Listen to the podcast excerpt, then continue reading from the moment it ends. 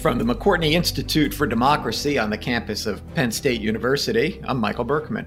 I'm Candis Watts Smith. I'm Jenna Spinelli, and welcome to Democracy Works.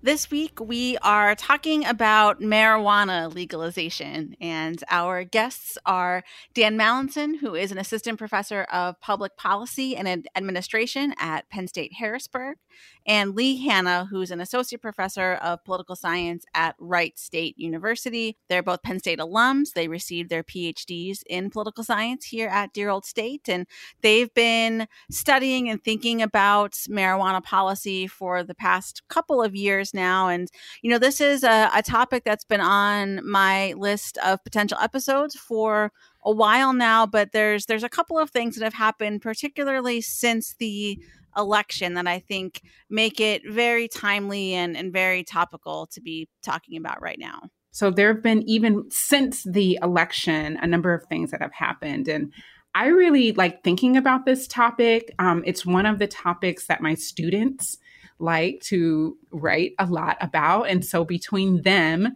and Dan and Lee, I think that this topic is really important because it hits a lot of the issues on the Democracy Works bingo card. You know, it highlights um, the role of citizen led initiatives. It highlights the gap between what people want and what policymakers are willing to do, the complexity of federalism. I'm sure I'm, you know, state yeah. laboratories. I don't know what else, Michael. so much that we've talked about at other times, you know, thinking about how legislatures kind of get in the way mm-hmm. of public opinion and what the public would like to do. And so some of the uh, differences with direct democracy and indirect democracy but also it really is an interesting federalism issue, isn't it, Candis? I mean, mm-hmm. on the mm-hmm. one hand, you have some states just moving in the opposite direction of where the federal government has been, which creates a kind of odd compound republic situation. And you also see states both in competition with one another around uh, mm-hmm. around marijuana policy and also learning from one another.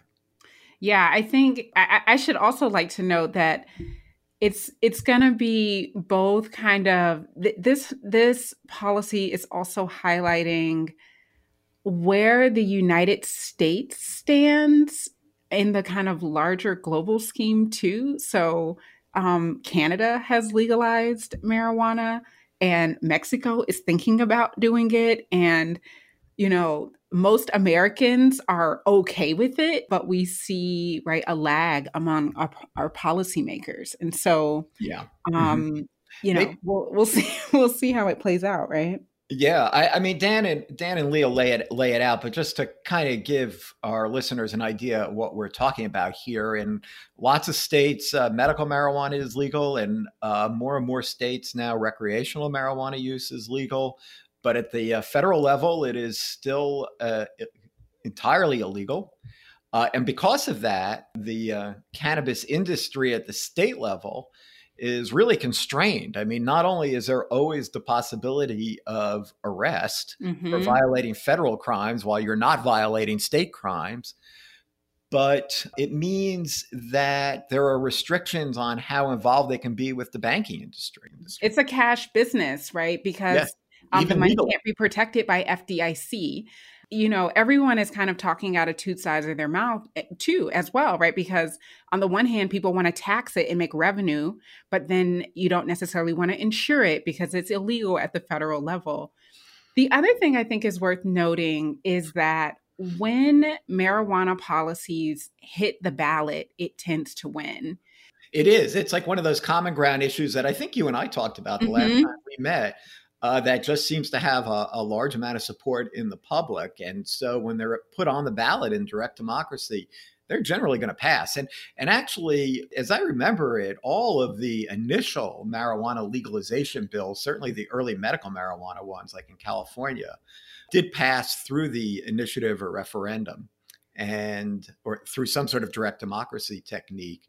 And that's why we saw it so much broadly in the west than we it took, mm-hmm. took much longer to catch up. Yeah i mean again i think the framing I th- another reason why i think this policy is really helpful to think about in terms of democracy is because the framing matters So, you know, if people are talking about veterans and PTSD, children right. with epilepsy, that might influence people to think about it differently. I think it might also, right, given uh, that, you know, a good number of college kids in frat houses are using marijuana and who, you know, what parents want their kids to be criminalized um, under these policies bringing it back around to to democracy uh, and and some of the ways that the issues are being framed as a good segue into the interview. We do talk about framing issues. We talk about laboratories of democracy, federalism, all of those things. So let's get to the interview with Lee Hannah and Dan Mallinson.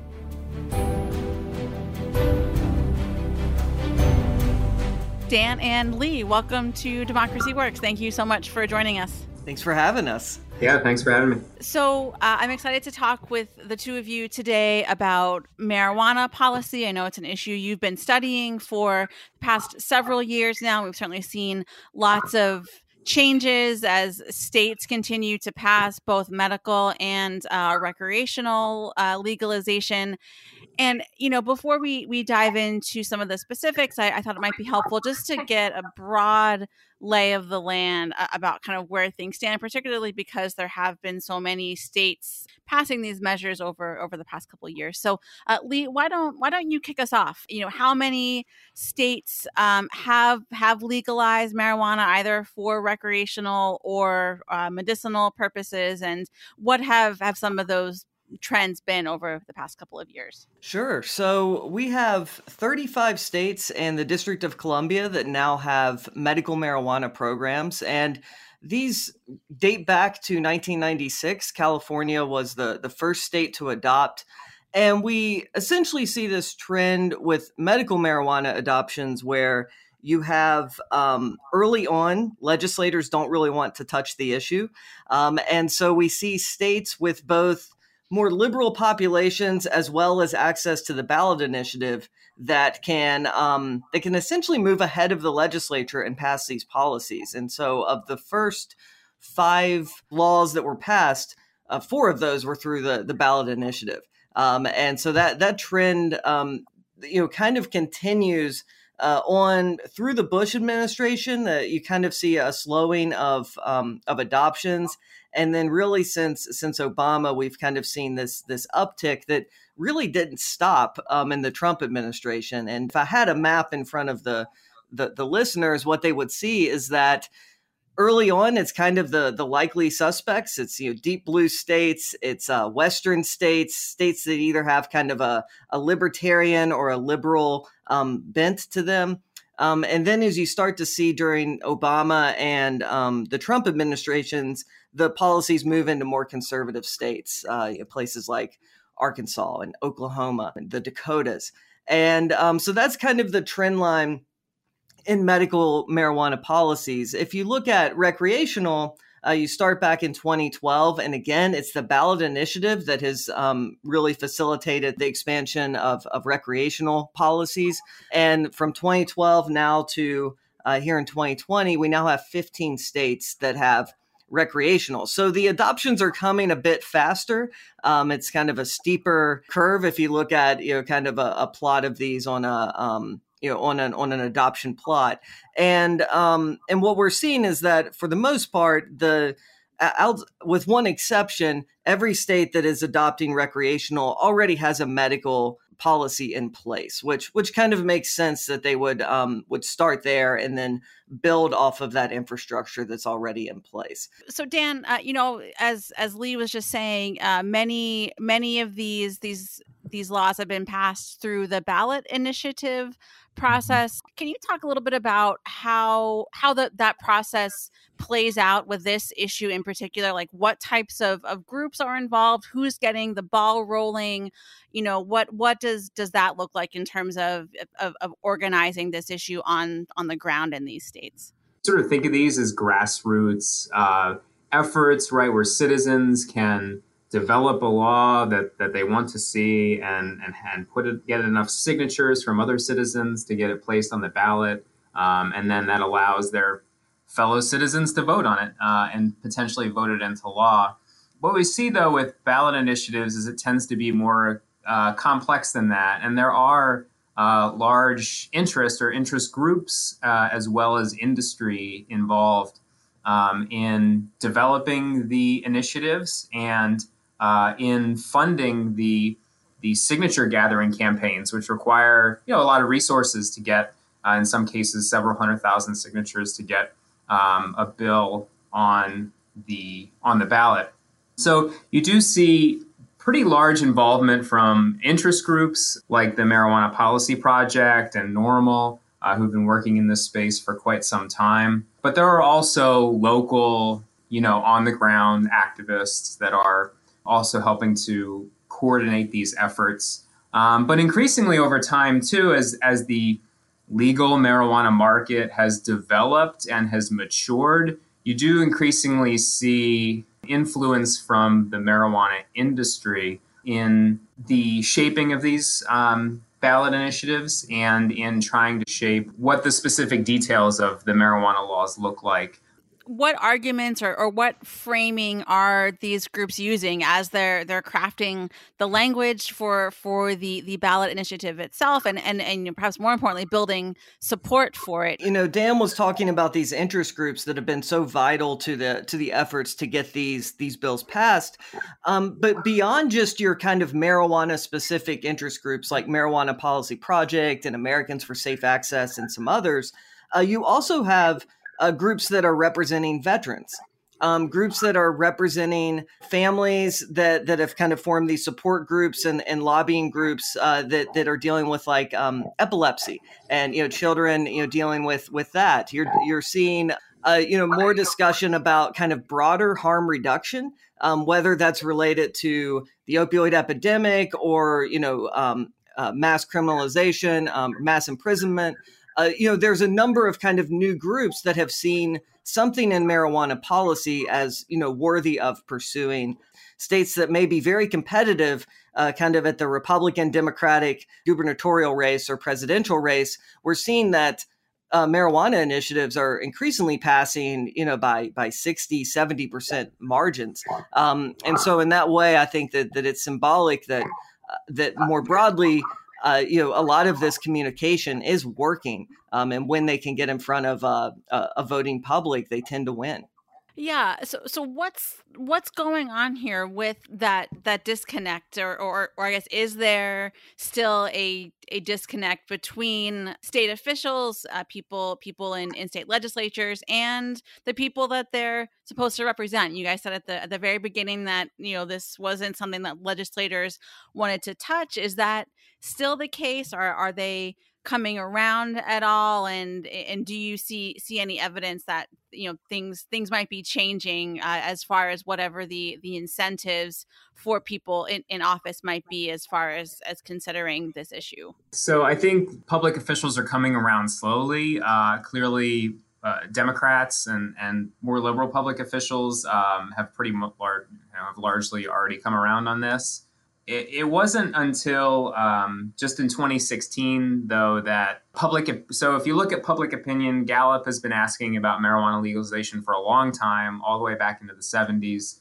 Uh, there's been a clear and fairly rapid shift from it was about 12% of the population supported marijuana legalization in the 70s to now it's just about just under 70% um, and that's the overall population. If you break that out into Republicans and Democrats, Democrats, it's something like the high 80s. But it wasn't until 2016 that you had a majority, a slim majority of Republican respondents to, to the Gallup survey uh, indicate that they supported marijuana legalization. But it's been it's been uh, difficult in states like Pennsylvania who do not have the ballot initiative to get traction on, or I should say, more conservative states like Pennsylvania, to get traction on on an issue that actually has um, a lot of public support. Oklahoma is a really good example of this. Oklahoma is, a, you know, we think of it as a pretty solid red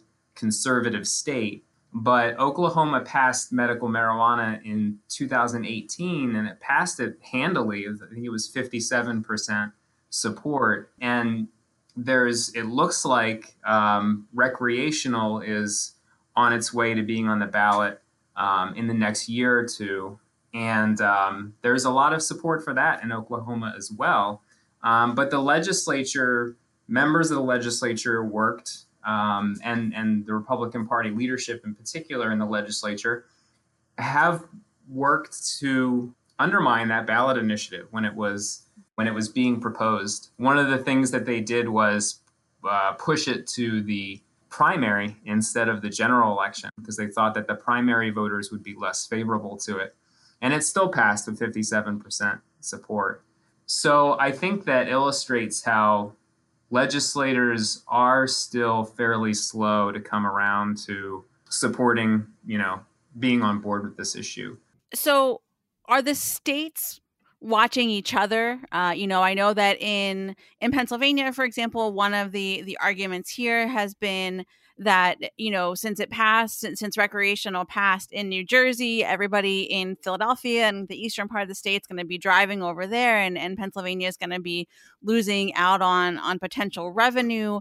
Um, so as where do those concerns come in and and maybe has that dynamic changed at all given that that many states are now facing budget crises as a as a result of COVID-19 you definitely do see that as more states pass it does provide both both kind of more models that are out there, you know, model legislation.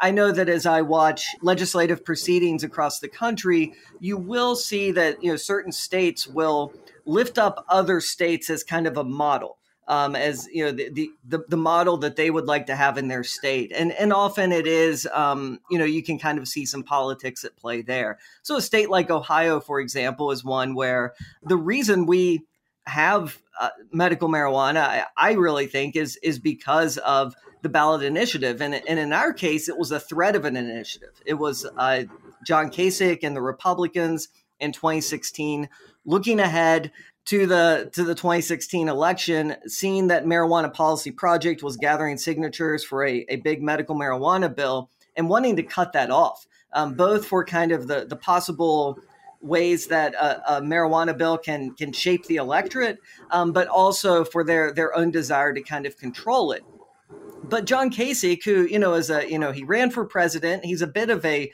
of a show horse, I would say, as a legislator.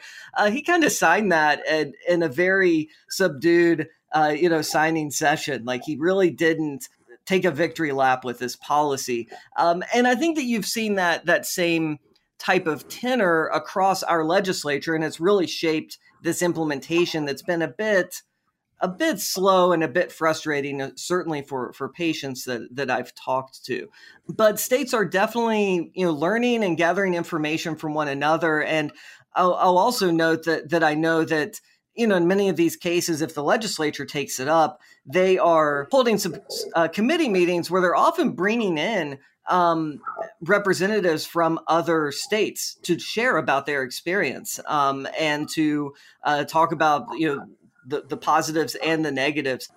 And let me uh, let me jump in since part of the question was about New Jersey. I'd be remiss not to note that you know in in uh, and I think it was October of 2019, the governors of Pennsylvania, New Jersey, New York, and Connecticut actually had a marijuana legalization summit, uh, and the purpose of that summit was to lay a groundwork for collaborating on legalizing marijuana for adult recreational use. You know there was interest in each of the states and among each of the governors for this, and, and they're recognizing the spillover effects of of uh, any one of them legalizing marijuana, and so and so now you know New Jersey is the first domino to fall, but um, I mentioned Lieutenant Governor Fetterman in Pennsylvania. He's a very active uh, Twitter user, and uh, throughout the fall campaign, he he tweeted frequently about New Jersey um, and it really was the spillover argument of how, you know, what is it, 40% of Pennsylvanians populate Pennsylvania's population is now within a half hour drive of a state that will have legal adult use marijuana.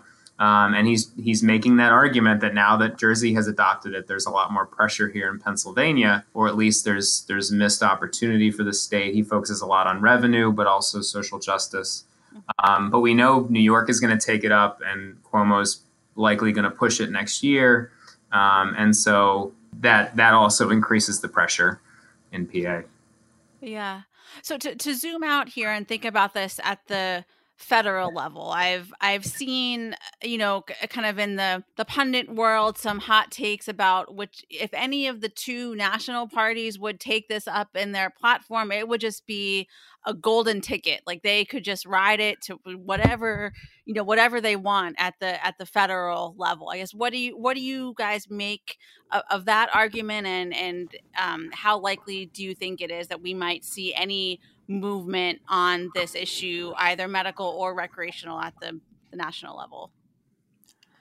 Well, I think in short, Dan and I's sentiment is that we feel like it's it's probable that something is going to change, but not inevitable just yet. Um, and that is from everything from even you know former President Obama essentially saying that he didn't go so far on on marijuana policy because he liked this idea of the states being laboratories of democracy to the fact that it still has at times become a wedge issue. And um, we saw this during the the one of the stimulus rounds during the the pandemic where uh, as the the democrats in the house were trying to move through some um, some legislation that would protect dispensaries and and you know, provide some easing on banking and some other other types of issues facing the the industry.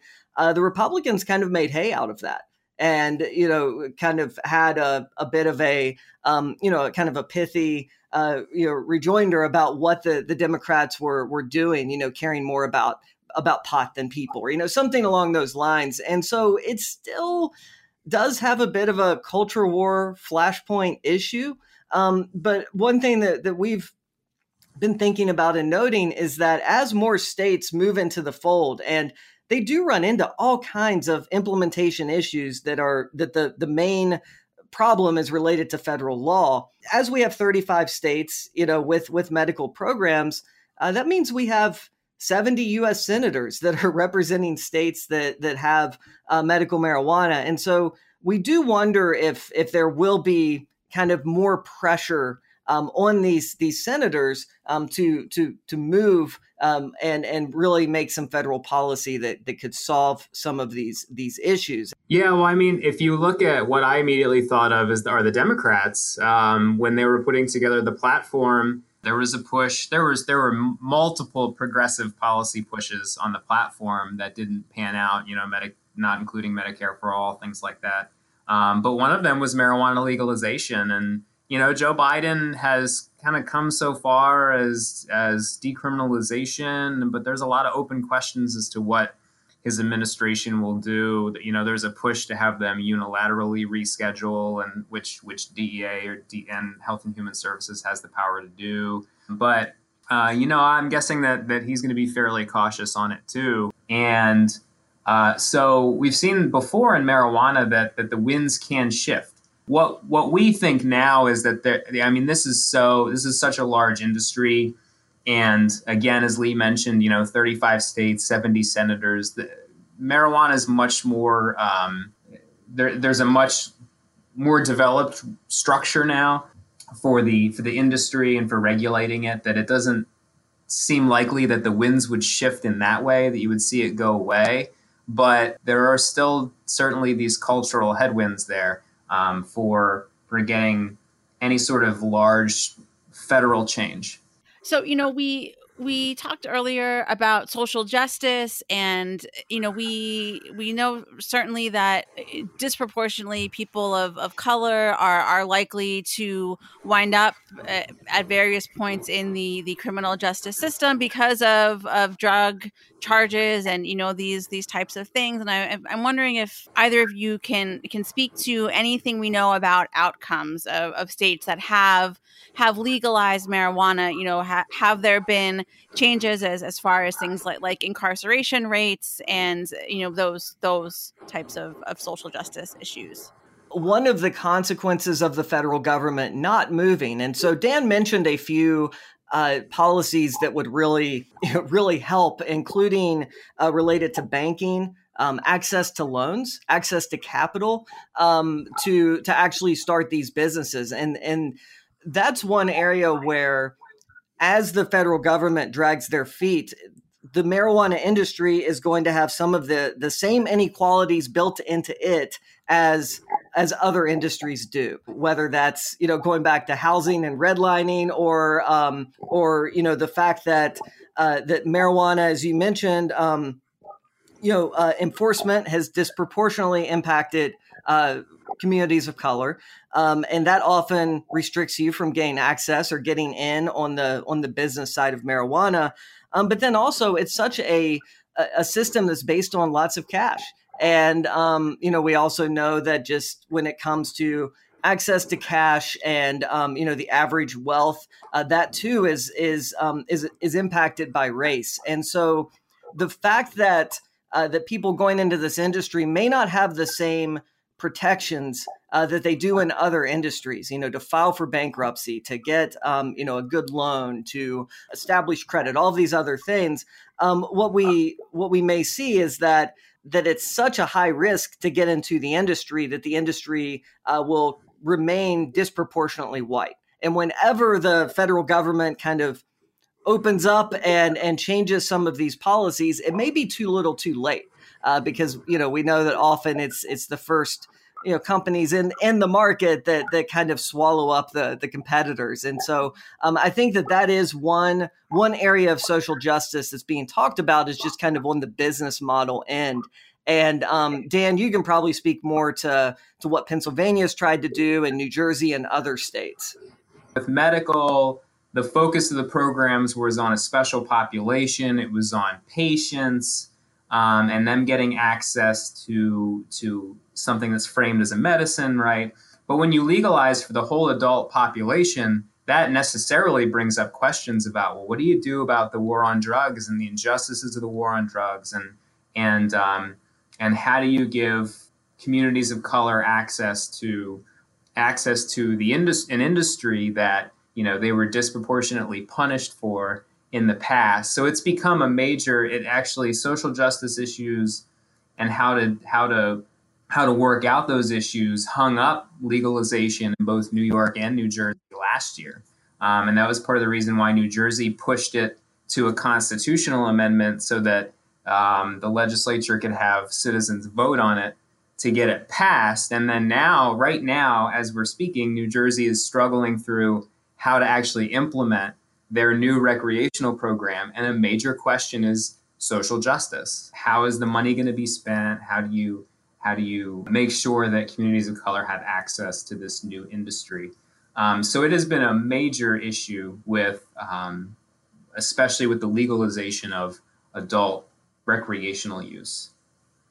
In terms of the arrests, you know, that's a con- uh, my, my favorite my favorite point on marijuana comes from actually a legal scholar John Adler who wrote a book about federalism and marijuana policy. And, and basically his argument is that nobody has seen what they thought they would with marijuana. So the proponents have not seen the level of revenues in particular that were promised uh, in most of these states. And in terms of the opponents they haven't seen the you know rises in addiction and and emergency room visits and, and, youth use and all these sorts of things that that have been touted as the you know the arguments against legalization. And you know criminal justice reform has been i think one of those where things haven't quite worked out the way we think in our minds. You know people are still arrested for if they're selling marijuana in a state that has a that has recreational marijuana. If they're not a dispensary owner and not selling it legally, you can still be arrested for that. That's still going to disproportionately impact communities of color. And um, we're starting to better understand how policy design shapes that. Like a, a clear one is if, if the price of marijuana is too high, then there's still a lot of room for a black market. Um, so, how states tax and how they regulate also you know th- those design components matter for for these outcomes. So the outcome is a lot is is fairly complex and i think we're still there's still a lot of research to be done on on the impact of these laws on people. The two of you wrote back in i believe it was 2017 that you kind of questioning whether we had reached a tipping point? Uh, is it safe to say that we have reached that that tipping point now? And and, and Lee, just as, as you were saying there, I mean, do you, do you expect that the the recreational trajectory is is going to to continue and and maybe get to the the level of, of where medical is is currently? Yes, so we, we wrote that um, right after Oklahoma passed their medical bill because that, that just really stuck out that, that the very conservative state would vote on that in an, in a May primary election, um, and so that did kind of uh, there were a lot of articles out there saying like whoa, Oklahoma, you know, and, and kind of what does that mean for kind of the future of this? I think that we're at a, I don't know how to put it. I would say I think that that there's still some risk aversion and and you know from the Biden administration and others to not tackle this at the level that maybe the activist would want it to be tackled. So so I don't know if we're at this like tipping point where where the federal government's going to kind of knock down all of the hurdles that they've they've kind of put up over the years.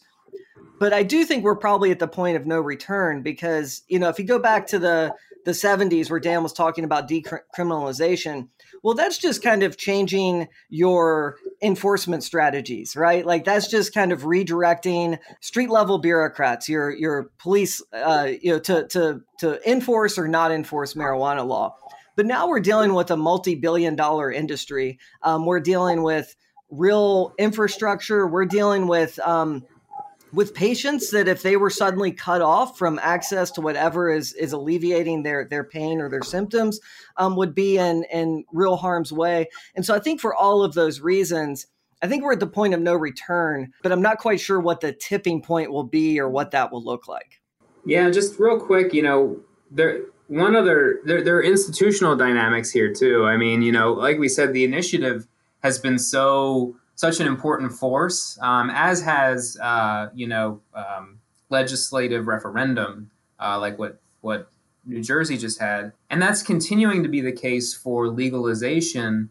But as we think about like a tipping point and legalization spreading quickly and broadly, Pennsylvania is a good example. There there is no option. There's no citizen option here. The legislature must pass recreational marijuana, and that that's gonna be a big lift. Like um, that's gonna require again probably a bipartisan support. Um, even if the Democrats would would somehow take control of the General Assembly, they're probably not going to have a majority large enough to push something like that through on their own.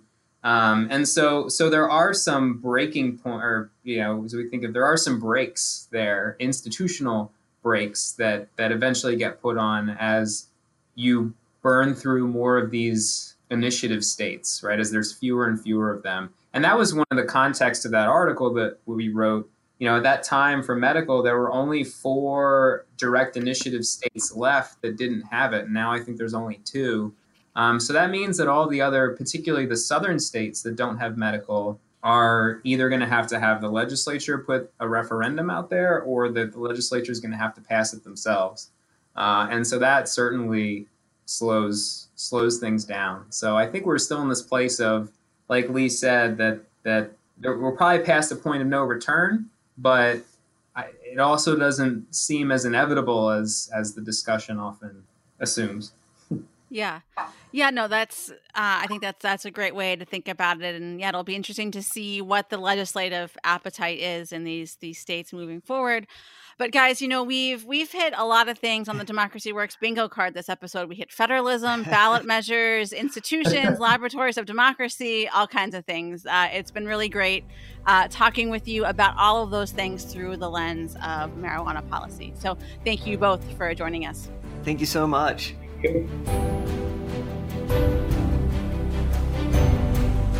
Well, that was a terrific interview. It was nice to hear from Dan and Lee and learn learn a lot about uh, marijuana policy. Uh, seems to me, Candis, uh, they raise a couple issues uh, that we might want to talk about a little bit more in terms of uh, federalism and uh, yeah, and and in terms of direct democracy. Yeah, so maybe we can do the last one first. I sure. think you know, just going back to something that we mentioned and also Dan and Lee mentioned about how, you know, public opinion is all for it. And when it's on the ballot, when it gets there by often citizen initiative, it passes. um, swimmingly. And so, you know, this gap between what legislators are willing to do and what the public wants them to do is perhaps a problem. Um, yep, it's really for, glaring for mm-hmm. for democracy. Yeah, and, and it's not like just because the uh, it's not just be, because something is passed through direct democracy that the legislature doesn't have a role because in mm-hmm. fact they really do. I mean once these things are passed they still need to be enacted and implemented. They require action by the legislature in most cases unless the ballot initiative is extremely detailed. And here's where the intent of the voters can really be distorted. In the case of marijuana that people might want it but then the state has to implement the policy and they still have to shape it. And in some cases, um, even on the ballot, it's kind of like uh, this ambiguous language that essentially is like, so do you guys want to think about doing this? Or, you know, or not. And then, like, okay, so you guys want to think about it. And then there's the issue of are we going to decriminalize it? Are we going to legalize it? Are we going to mm-hmm. allow for sale? Right? All of these things are going to require the legislator to get involved in infrastructure, policy, like really specific nitty gritty matters. Exactly. Um, I mean, well. here's also where some of the more interesting inequity issues raised come up about whether or not the legislature is going to require uh, that a certain number of licenses, for example, go to minority communities. I mean, there's all kinds of things that the legislature can do. Makes me think sometimes about where we where we are now with abortion policy because you know mm-hmm. abortion is legal, mm-hmm. uh, but you wouldn't know it in many states in the South in particular because the legislatures have set it up in such a way that it might be a legal right, mm-hmm. but there's but there are no providers.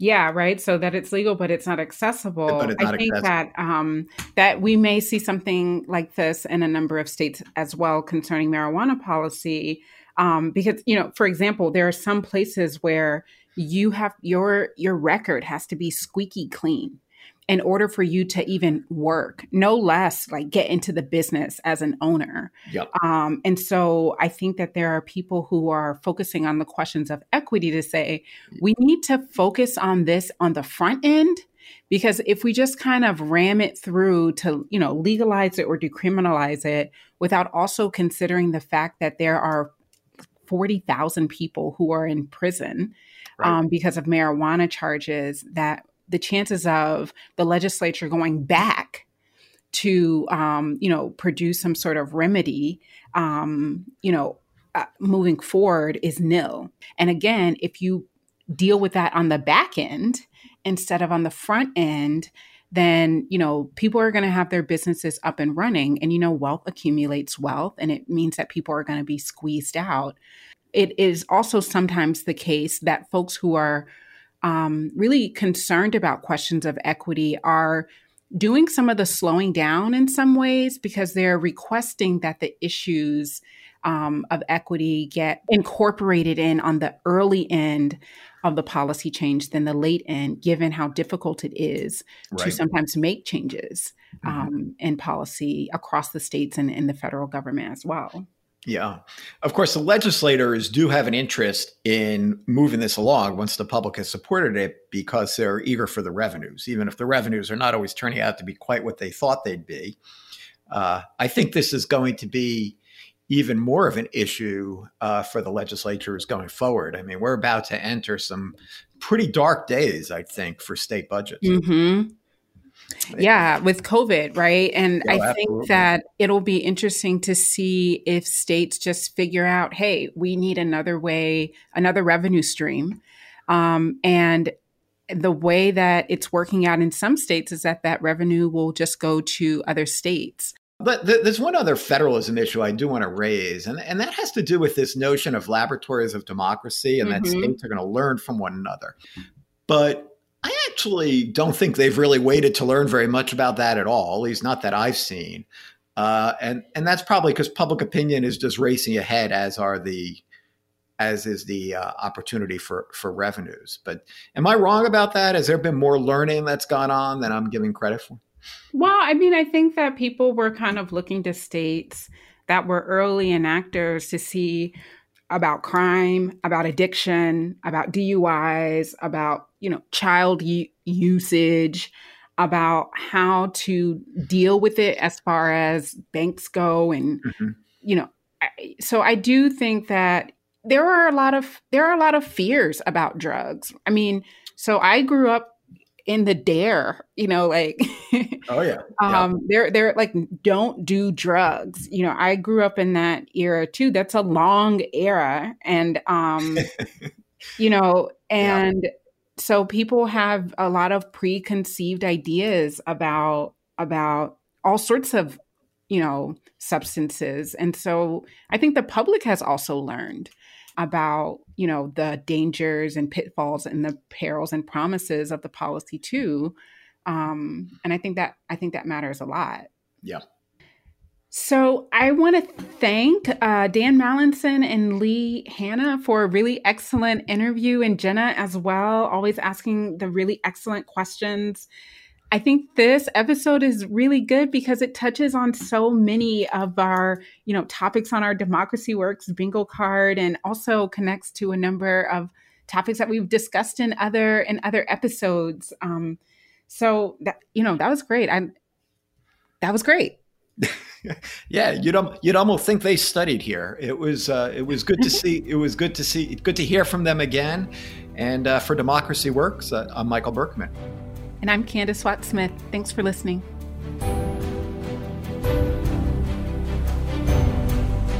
Democracy Works is produced by the McCourtney Institute for Democracy at Penn State and WPSU, Central Pennsylvania's NPR station.